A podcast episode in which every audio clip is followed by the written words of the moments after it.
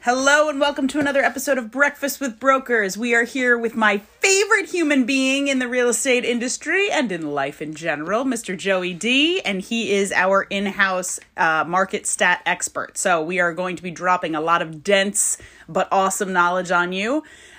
So those of you wondering where the market's going, what's happening, is it a good time to buy, yada, yada, yada, we are looking at it from a market stat perspective. You cannot argue with facts. So here we go.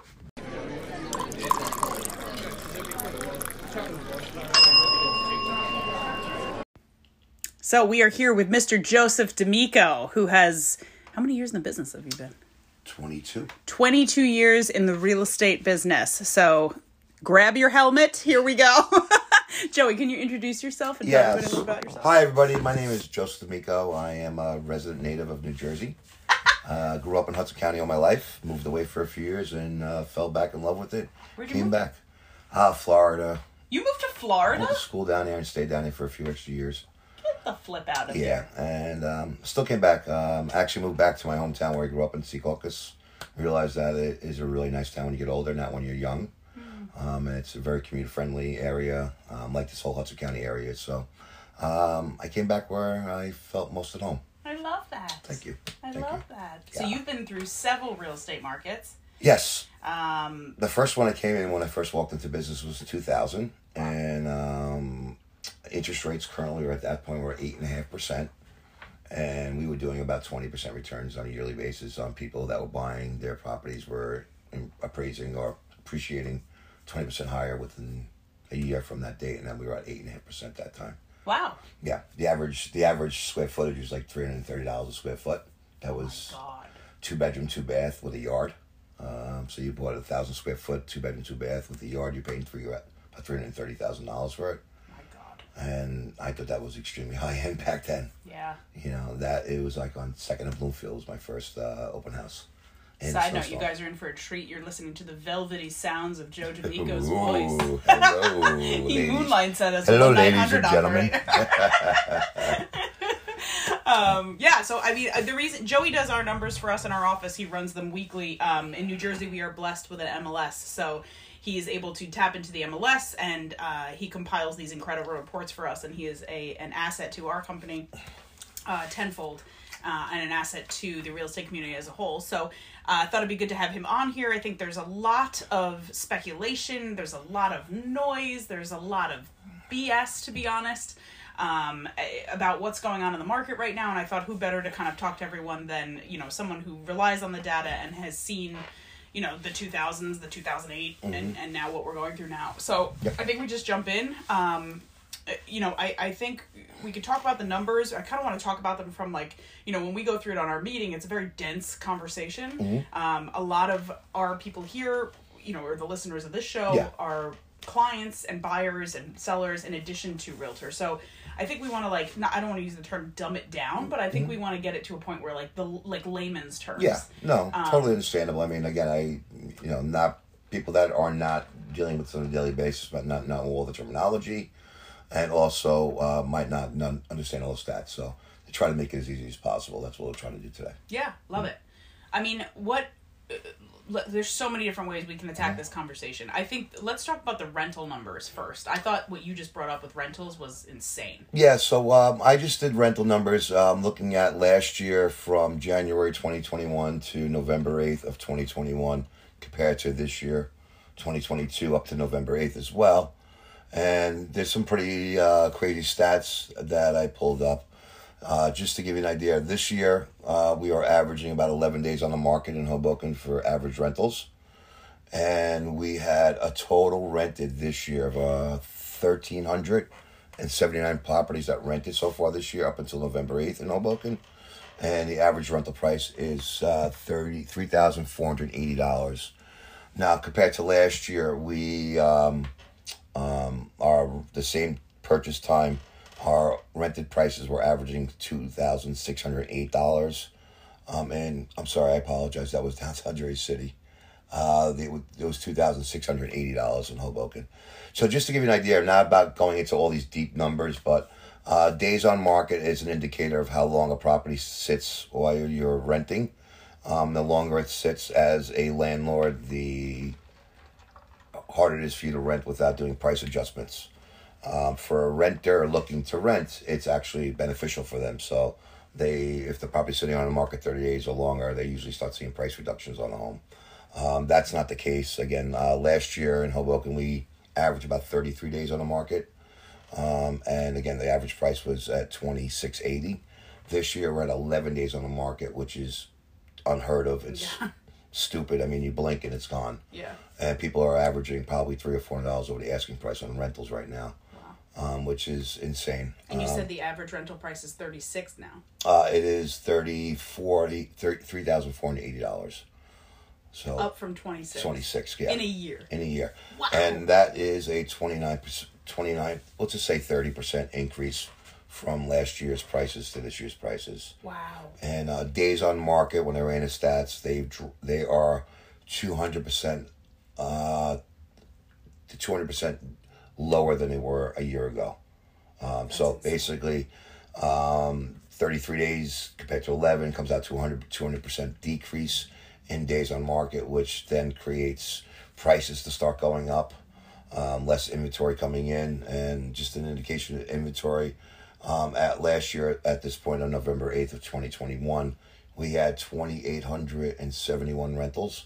That's going from studios to up to one-family homes. Mm-hmm. They don't track multifamily homes unless they're individually rented out. Got it.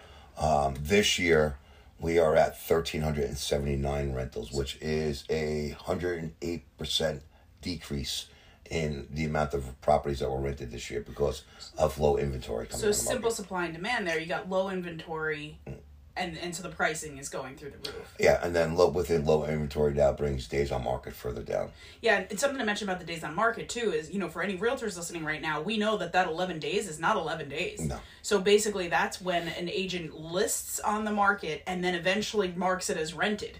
I would argue that days on market is closer to 2 or 3. It's probably closer to that, no question about it, because usually what happens as soon as you put it on the market, the realtors are inundated with 30, 40 emails in the same day from people looking to rent it, view it, and then you have the real estate community doing the same thing. So that property in the first 2 days could be shown 30 to 40 times, and by the second day has 9 to 10 applications on it.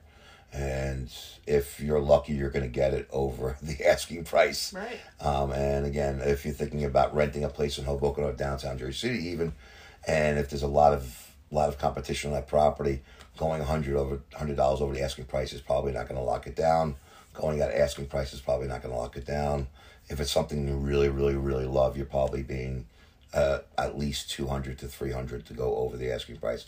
I've seen some places in downtown Jersey City, Hoboken, go like $500 over the asking price. It's unbelievable. Yeah, and again, that's not even based off of like price point that you're looking at. Right, you know, right. We're looking at generally $3,000 two bedrooms right now, under 1,000 square feet, are averaging around $3,400.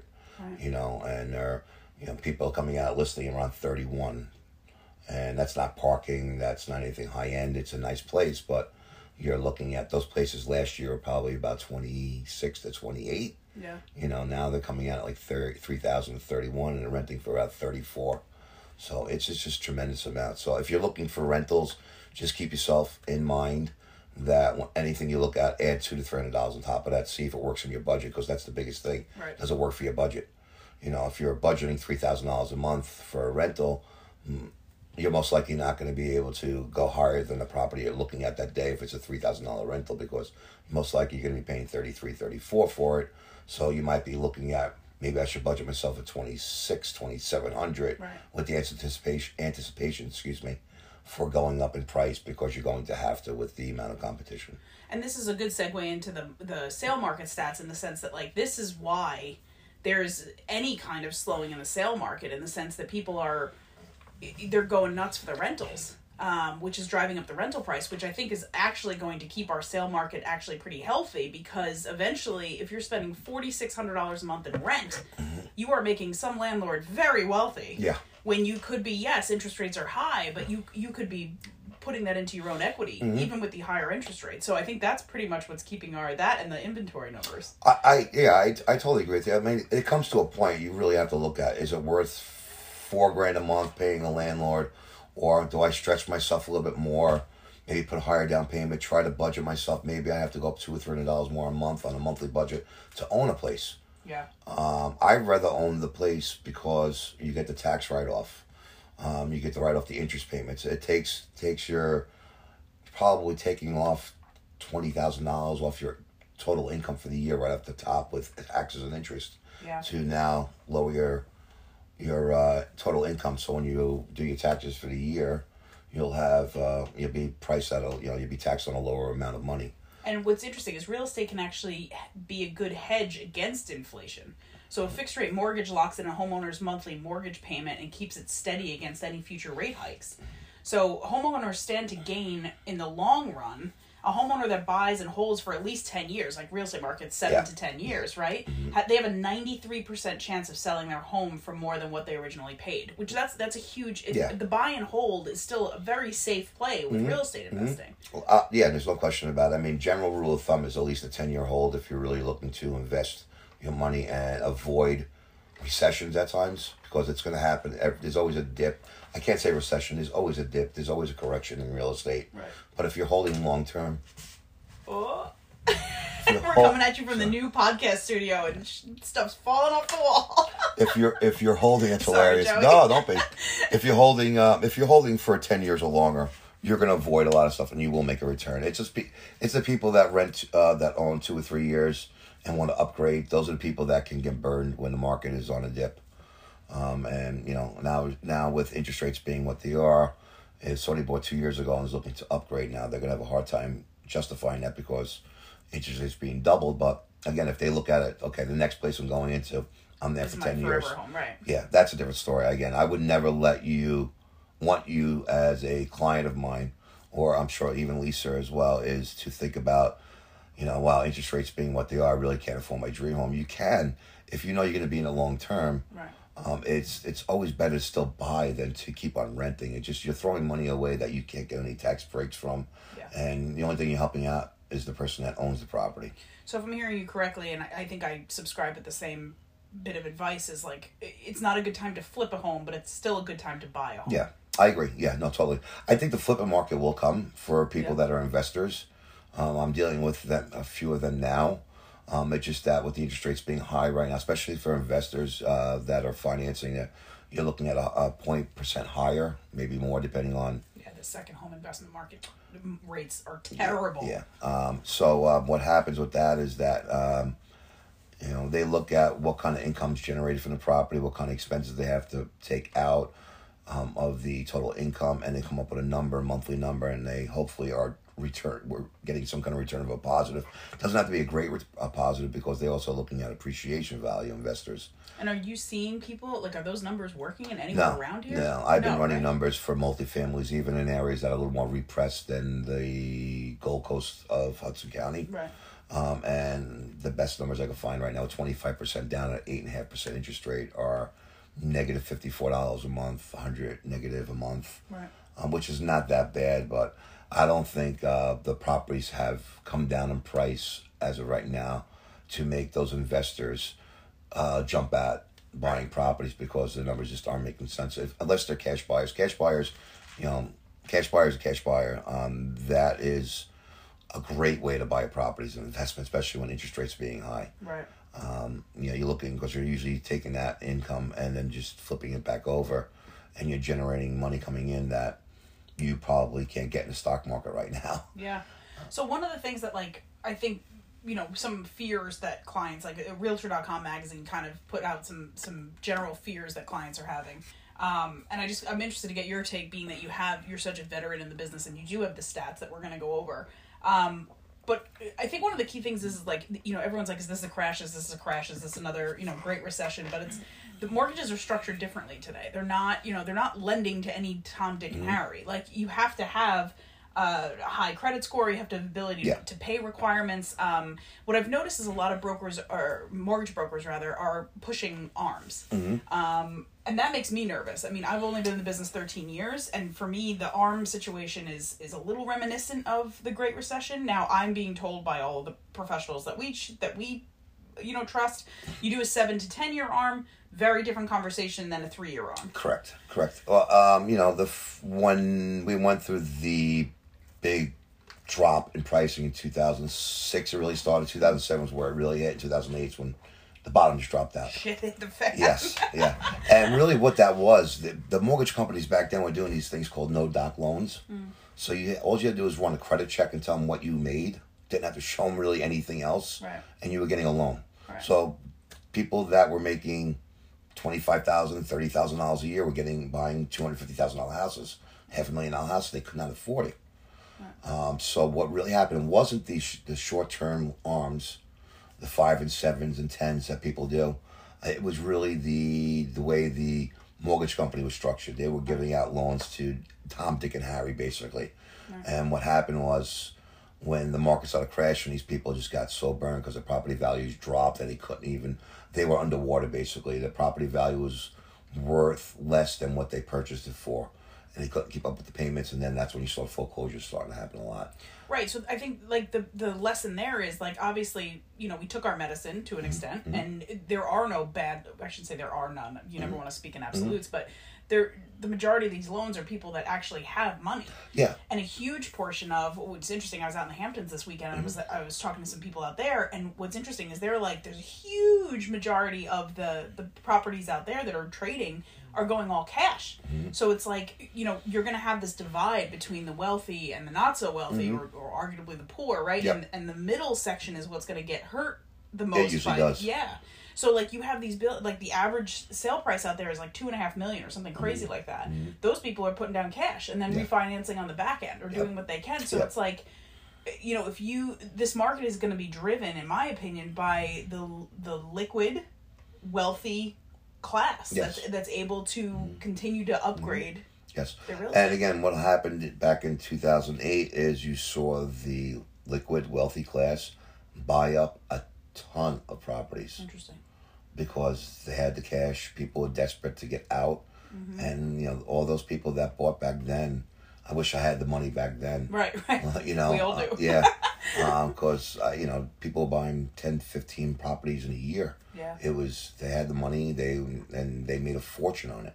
And again, that is to the mortgage lending industry back then.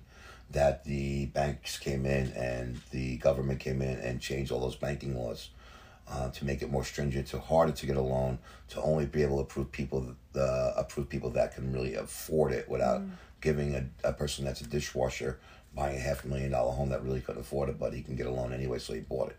Right. Thinking these people, that mindset was, let's make quick money. Right.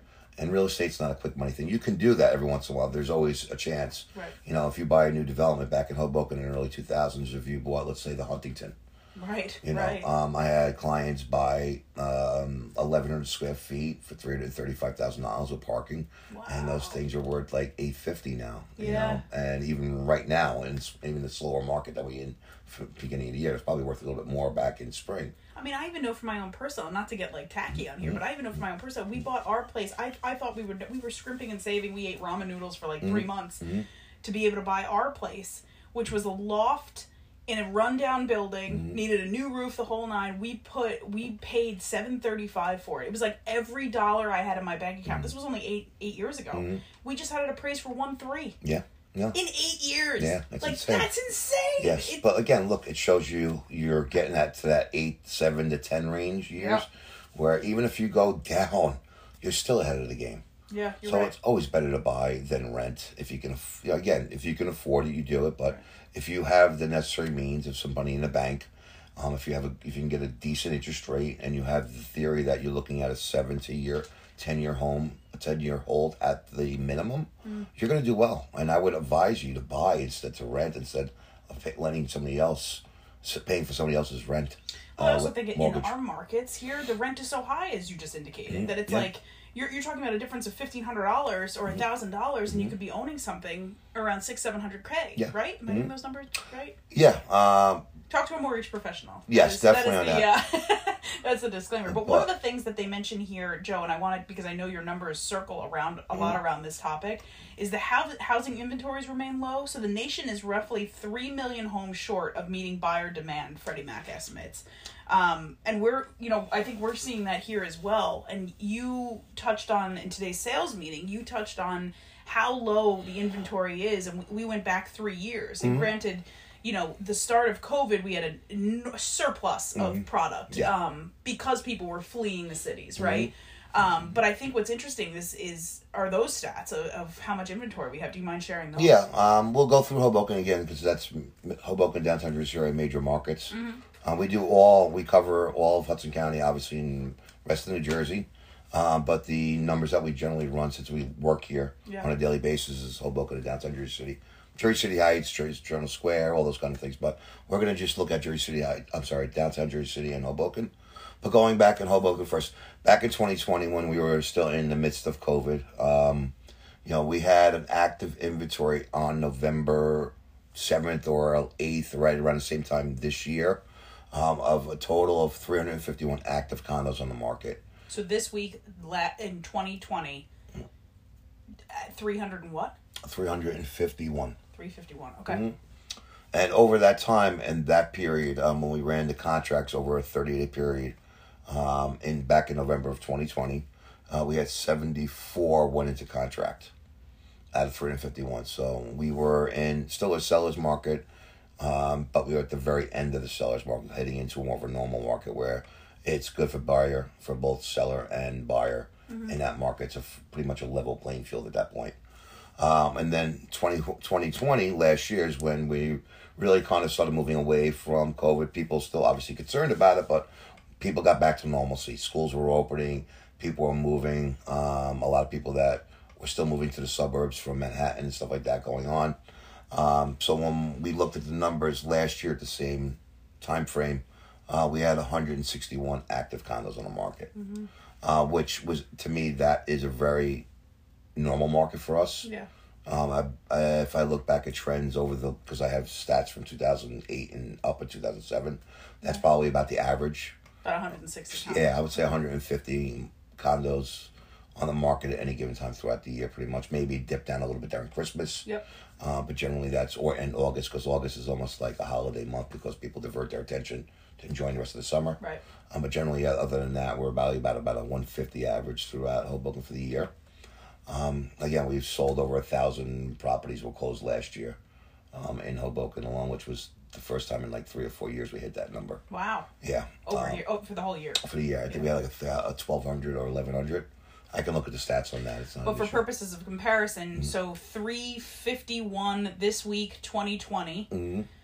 161 this week, 2021. Correct. How many this week?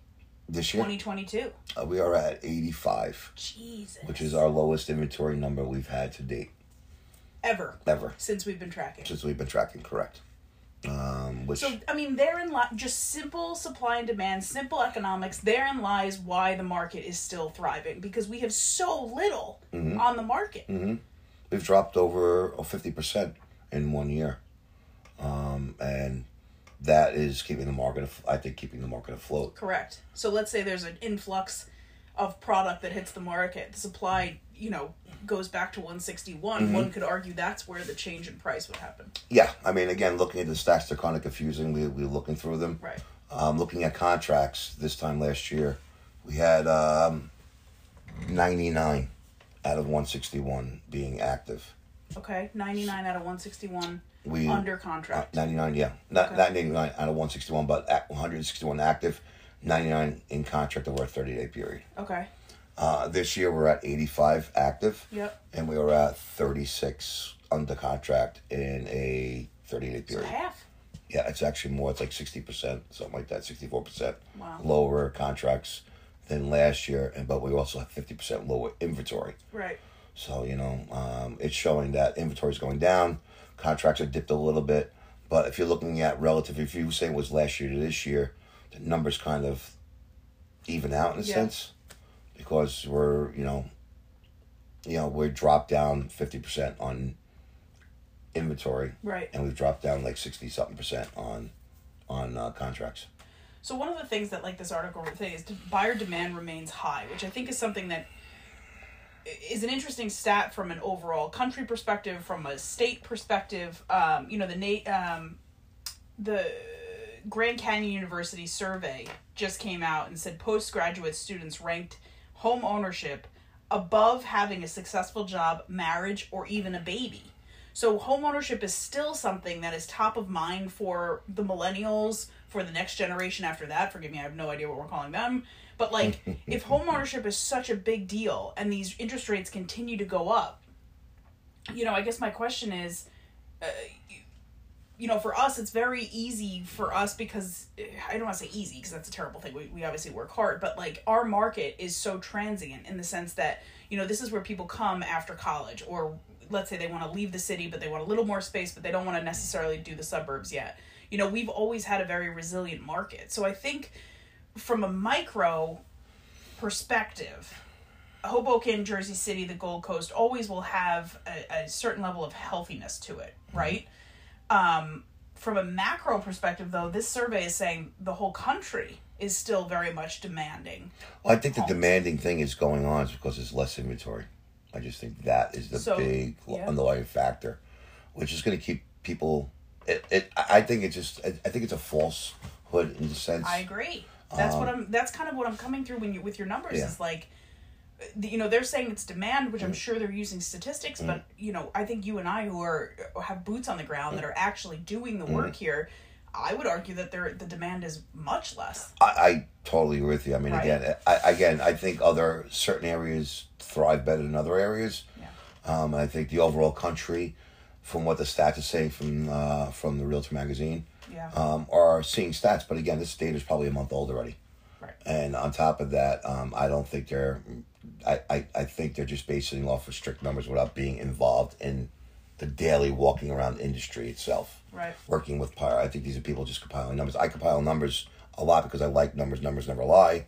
Right. But they can be deceiving at times, and they can be miscued to ways you want to try to put your opinion across, but if you're not in the mix, you really don't know. You can just spew out numbers all day long. Yeah, it's so true. Yeah, and again, the numbers I'm seeing this past week, we only had 4 contracts in Hoboken. Let's talk about that for a second here. That's nuts. Yeah. So in 1 week, we only had 4 units go under contract. Correct, and that's going from studio to 5-bedroom condo. And last year at this time, we had 21 contracts. What? Yeah. Wait, so that's... Oh, my God. Mm-hmm. Because that's this week last year. This week last year, yeah. Did you by any chance have 2020? No, I can look it up. It's probably off anyway. Because yeah, well, 2020, to me, I looked at 2020 is just take that number out and look at 2019. To me, 2019 is very resemblant of 2021. So 21, because I think the first thing that people say to people that aren't watching the numbers, right? You get your realtors out there and they're just like, oh, it's fine, it's fine. Mm-hmm. People will be like, oh, it's the holidays, right? Mm-hmm. You always have a slowdown during the holidays. Mm-hmm. It happens, right? Mm-hmm. But this is the same week last year. Yeah. And the week before, we had 9 contracts on Hoboken. For the 2 prior weeks before this past week ended, we had the 2 weeks prior to that were 9 contracts each. And I believe we were at 25 the week prior to the 21 last year. Okay. And I think we were at like 26 the week prior to that. So we've seen a significant drop for the last 3 weeks in Hoboken compared to last year. How much of it do you think is the psychological aspect of things? Like people are exhausted. We've been in COVID. No one wants to even say the word COVID anymore. Like what about people shifting focus? Like I think during COVID, the focus was so about the home. Oh yeah, no question. And now people are like, I can travel. How much of that do you think plays in? I think it has something to do with the play in, but I also think there's just that there's so much negativity in news today, and not of politics with inflation, economics, stuff like that. Yeah. And then you get the. Extremely fast increase in interest rates in 10 months from 3% to 7.1, 7.5. The depending on where you can get it. I think that has just scared some people, you know, and I think, you know, there's people still buying, no question about it. I think people still buy. It's just that I don't think property values have come down enough yet to make a buyer feel comfortable that they're paying twice as much as they did the year prior. I think that is almost like sticker shock. Right. I think once that goes away, when prices start pulling back or interest rates maybe next year come down 1%, I think you'll see more buyers have more confidence, and I don't think the sticker shock will be. I think they're going to be past the sticker shock. Yeah. You know, I think, again, COVID, people cared about home, family, friends, and then last year when things started opening up, everybody was traveling. Right. How many delayed flights were people going on? All this stuff, you know. There was not enough staffing in airlines because people just want to get out and go. And I think what's going on now is I think it's just more sticker shock with everything happening.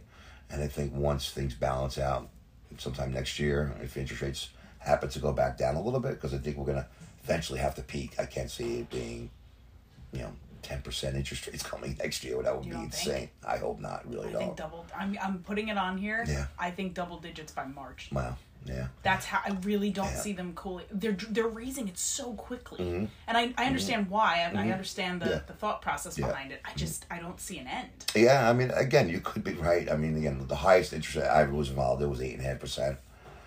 But again, when you're coming from 10 down to 8.5%, it feels more. It just feels better inside when you're buying. Correct. Because you save a 1.5 points, and that's what drove the market. Again. 20% return in the year, first year in business in 2000. The clients were buying 8.5% interest rates, 30-year fixed, because 7 and 10 year loans really weren't a thing back then, not for most people. And a year later, that property was worth 20% more. You know. So we're arguably going to have a massive refi boom in like 2-3 years if these rates go back down. Oh, I would agree. And again, a 7 or 10 year arm. The good thing is at the end, you know what the rate is going to be on your when you buy it. Get a 7 or 10 year arm. They'll tell you what your rate can go up to at the end, and then hopefully, Oh, there is like a cap on it. Yeah. Oh, that's interesting. And then hopefully by that time, when you get to that point, it's the rates are lower than that. You can refinance out of it. Right. You know, and a lot of times they'll just re-roll your. Closing costs into the loan, so you don't have to actually do any money out of pocket. So interesting. Yeah. I think it's also important to state that like a market correction is not necessarily a crash. No.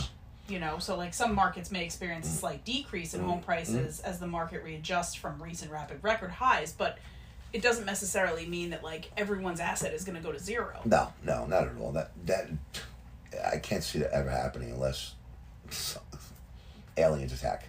Right, you know, which is, no offense, the next step. Yeah, why not? The world is on fire. Yeah. I fully believe, fully believe that aliens and or locusts are the next stage in the apocalypse that we'll experience. I agree. All right, so I'm going to ask you a very generalized question that I think you and I get asked constantly, and I'm interested to see how you handle it. Okay.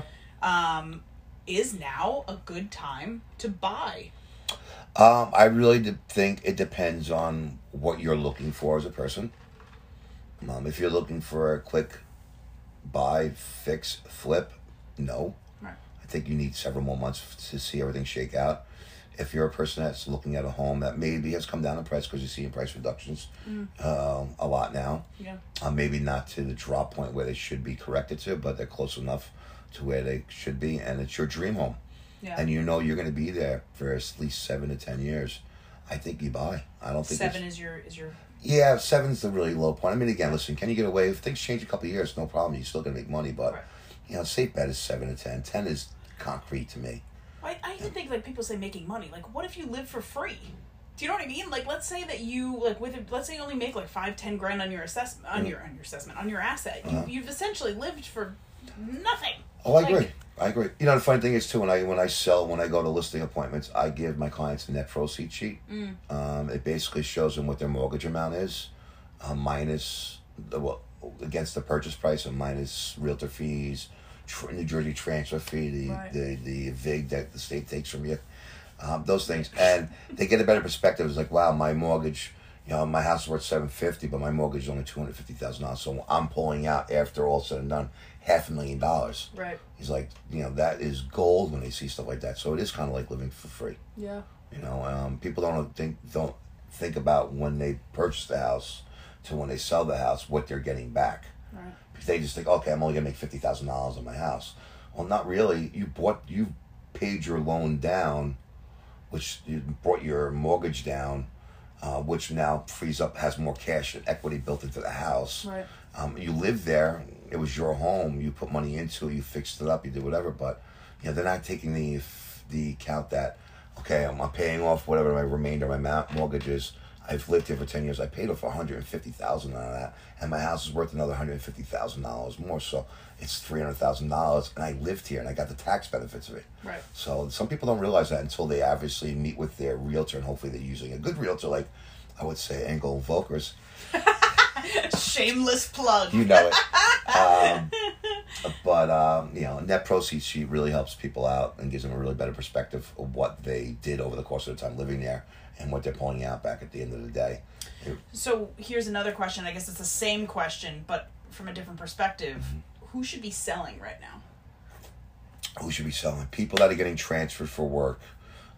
People that are need to move into a bigger home.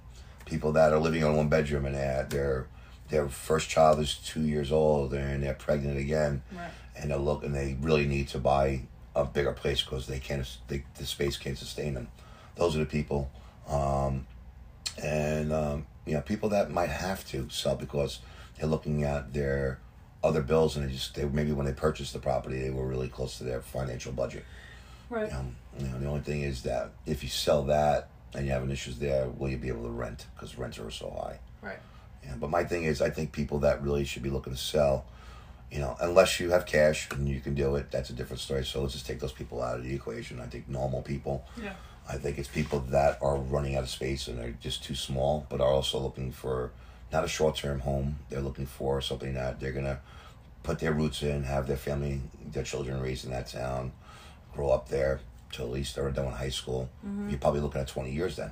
Right. You know, you're going to make a lot of money. And if you get into that point now where you're just living in a small apartment or renting a small apartment and mm-hmm. you have children and you at that point, interest rates are what they are, but as long as you can look at a monthly budget and have your mortgage rep look at, okay, this is what my budget I want to spend per month, $2,500. Right. You look at that and see what buying power you have, and hopefully that you can afford that to buy that home that you want because you're going to need it anyway. All right. Now, if you wait 6 months, price might come down a little, but we don't know what interest is going to go up. So if you're thinking about buying because you have to because of growing out of space, or even people that are downsizing. You got people that their children are left the nest, you know, empty nesters that right. don't need 3,000 square foot home anymore. $40,000 a year in taxes. Yeah. So they can look at, you know, thinking about selling their place and buying a smaller place. It should be cheaper too. They're probably priced down, coming right. down in price. But those are the things I look at. I just tell people, you know, if you are running out of space, it doesn't matter if you're buying now or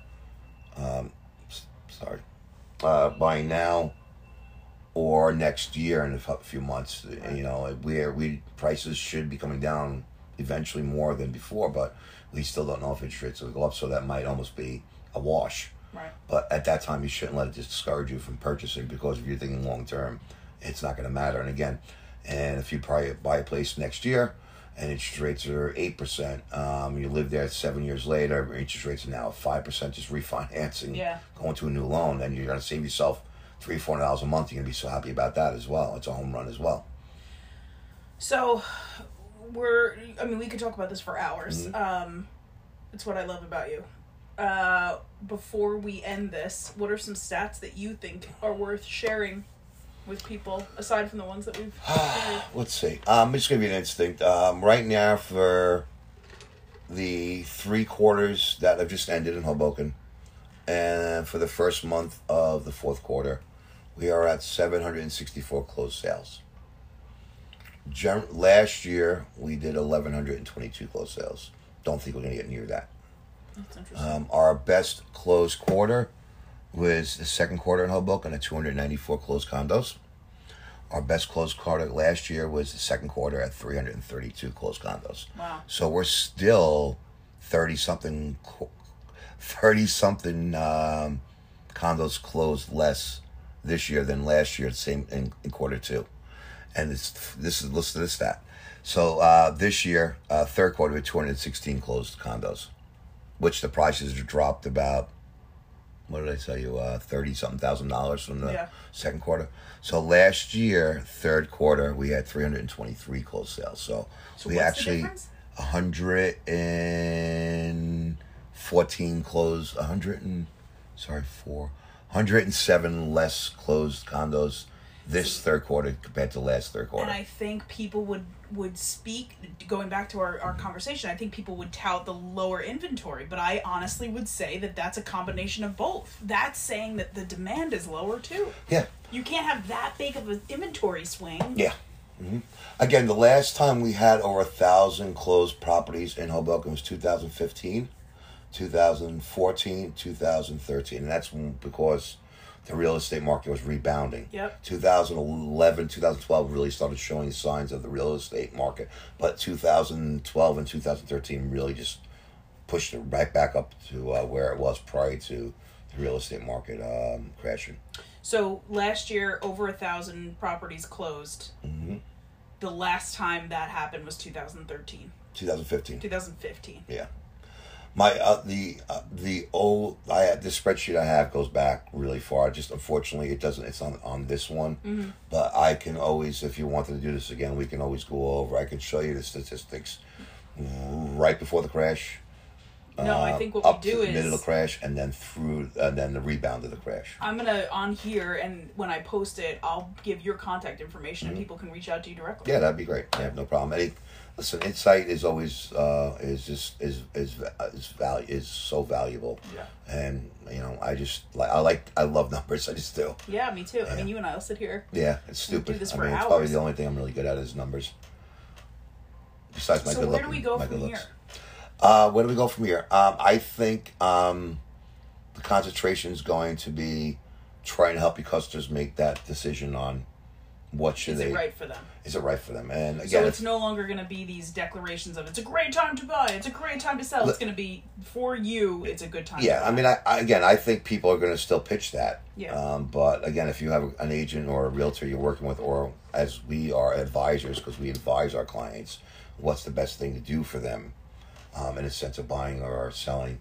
I think you just need to really trust the person you're dealing with. I don't think it's a great time to buy, it's a great time to sell is a language that I would use with my clients. I would look at their particular situation, and see what they need to do, if this is the right time for them, or should we wait 6 months, or should we wait a year. Listen, my business has always been based off of long-term relationships, and the only way of doing that is people having trust in you, by giving them honest and answers that are beneficial for them, not for the realtor. Yep.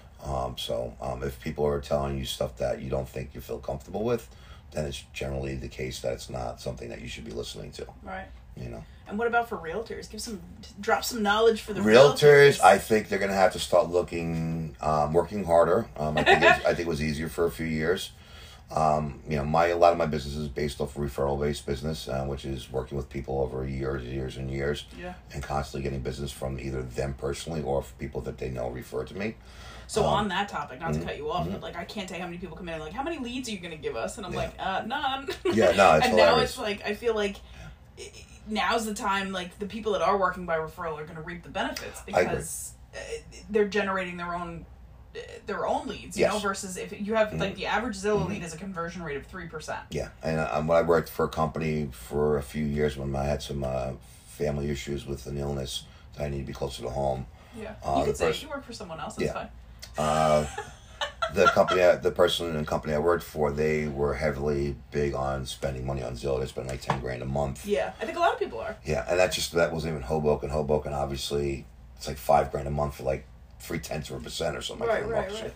These were other areas where they can buy Secaucus, Nutley, Lyndhurst, Union City, but their return rate was 1%, and it was just something I never got into. I don't think it's a good business because what happens, you're getting people that are calling up off of that listing, and they're not even getting a listing agent. They're getting another realtor that's paying for that ad, and that realtor has no idea about that particular property unless they look it up. Yeah. But again, that for other realtors, I think you're going to have to start looking at door knocking again, cold calling. Obviously, if you have a referral-based business, that's always the best way to go. But I think I think you have to be smarter and try to look at other avenues. I don't think you can always put all your eggs in one basket in a market that's changing. I think you need to diversify and offer and try to do a little of everything just to keep yourself going, because you never know. And then for, you know, you have a place and you're looking to sell and you're looking for a realtor, in your opinion, I mean, aside, obviously, you're biased, you choose to be part of this company, but for me, like, I don't know how people are, I think you have to have some sort of connectivity in New York. Mm-hmm. Yes, a good some sort foundation. Of feeder market situation. Yep. It's why I bought this company. Mm-hmm. I think their global footprint is fantastic. Yep. You know, we don't just say it; we actually go out and make connections with people all over the world. I agree, and I think that's gonna. You know, I don't think it's gonna be as easy as throwing it on Zillow and waiting for the offers to come. It's definitely your realtor's gonna have to do some work. Yeah, there's gonna be a lot of work coming, just because I went through this and. Realtors were doing anything, you know, calling you up 5 minutes after the showing. What's the feedback? What can we do to get your client the price? Right. You know, buy it. But there was nothing really changing. It was just them reacting. Mm-hmm. You know, again, I think a good way, what I've seen in past markets when it's slowed down, and I think this is going to happen. I was talking about in the office meeting. I think you're going to start seeing some realtors that are smart, that have been in this business a long time, that they are going to underprice the home enough where it looks so low that they're going to bring a swarm of buyers in, and what they're going to do is bid up the place to at least get that value back that they underpriced it, and then hopefully more. So create demand where there is none. Yes, and I think that's a way you're going to be able. That's the way you're going to be able to sell a house fast, if you have to sell a house fast, and you should be able to recoup your number that you're going below. If not, you might get even money back on it, but you're out in 30 days. Well, I think it's also like, I think when you talk to sellers about that and they get nervous, like, oh my God, this is not what I thought it would be. It's like, you still have full control over this. You start getting offers that are 10% under asking price, just say no. Yeah. You don't have to accept anything you don't want. You don't expect anything, right? It's not like you sign your house. Exactly. Yeah. And I think so they're going to feel pressured by your realtor or a family member. Say, take it. If you don't feel comfortable, you don't take it. Yeah. I think what's also interesting is I think there's going to be, you know, and this always happens in the burbs. They always say it's great to be the second or third realtor on a property. Mm. We've never had that issue in Hudson County. Stuff sells within a month, if that long. Yeah. So I think what's going to be interesting is there's going to be way more expired listings. I think there's going to be way more as we go through this transition, and sellers kind of don't take their medicine and they insist on pricing higher.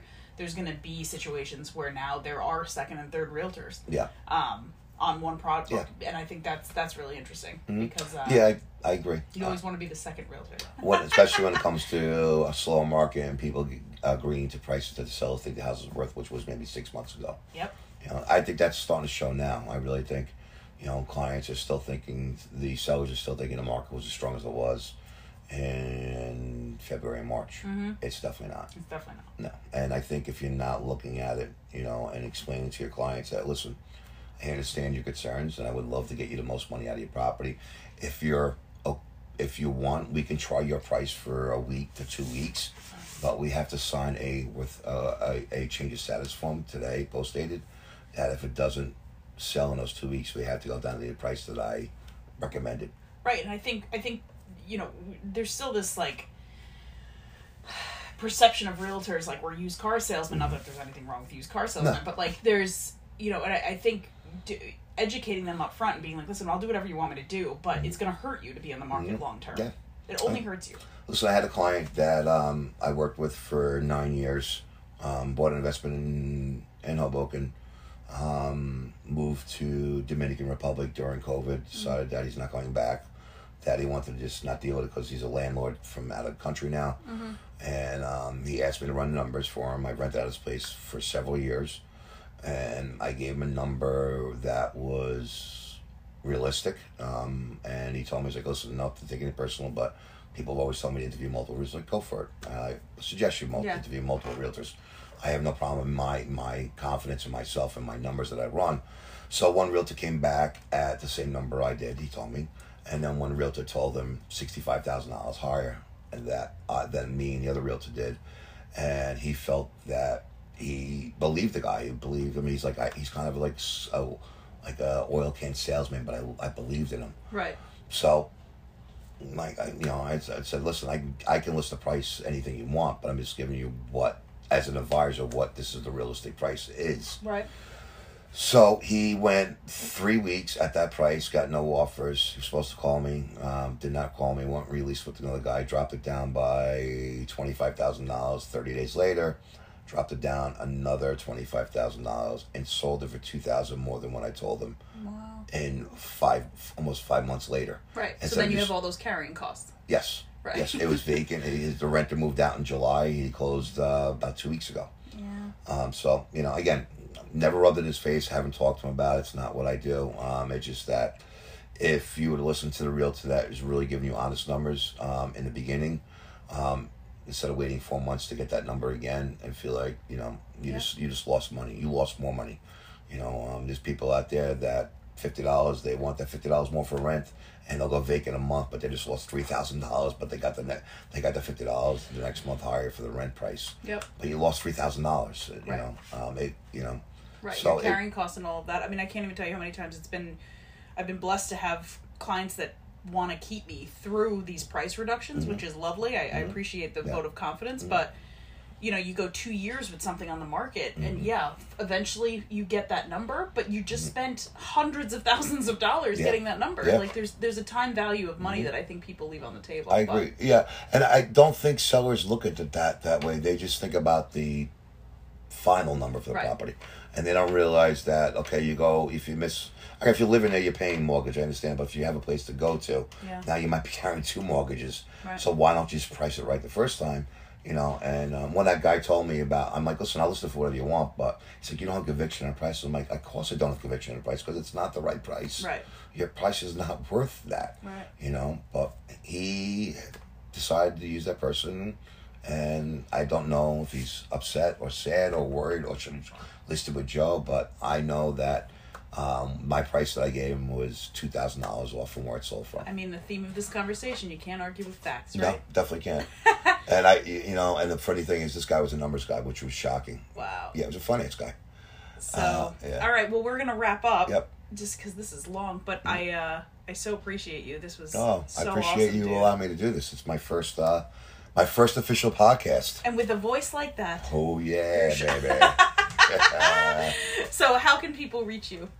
I would say Instagram or Facebook. EV Joey D on Instagram. Yep. He's Joseph D'Amico on Facebook. Mm-hmm. And email. It's Joseph.D'Amico and EV. Spell D'Amico so they know how to D'. Oops, sorry. No, right? You can't use that in emails. So it's D as in David. AMICO is D'Amico. At evrealestate.com. Mm-hmm. Fantastic. Thank you so much for the time. Thank you so much for your knowledge. Well, thank you over the march. Thank you over the march. And hopefully you guys got some really good information about this. Yeah. And if anything, you'll learn something today. That's all that matters. You should learn something new every day. I love that. Yay. Thanks, Joey D. You're welcome. Thank you for the invite, Lisa. As always, a pleasure. Bye, Lily. Bye. Bye.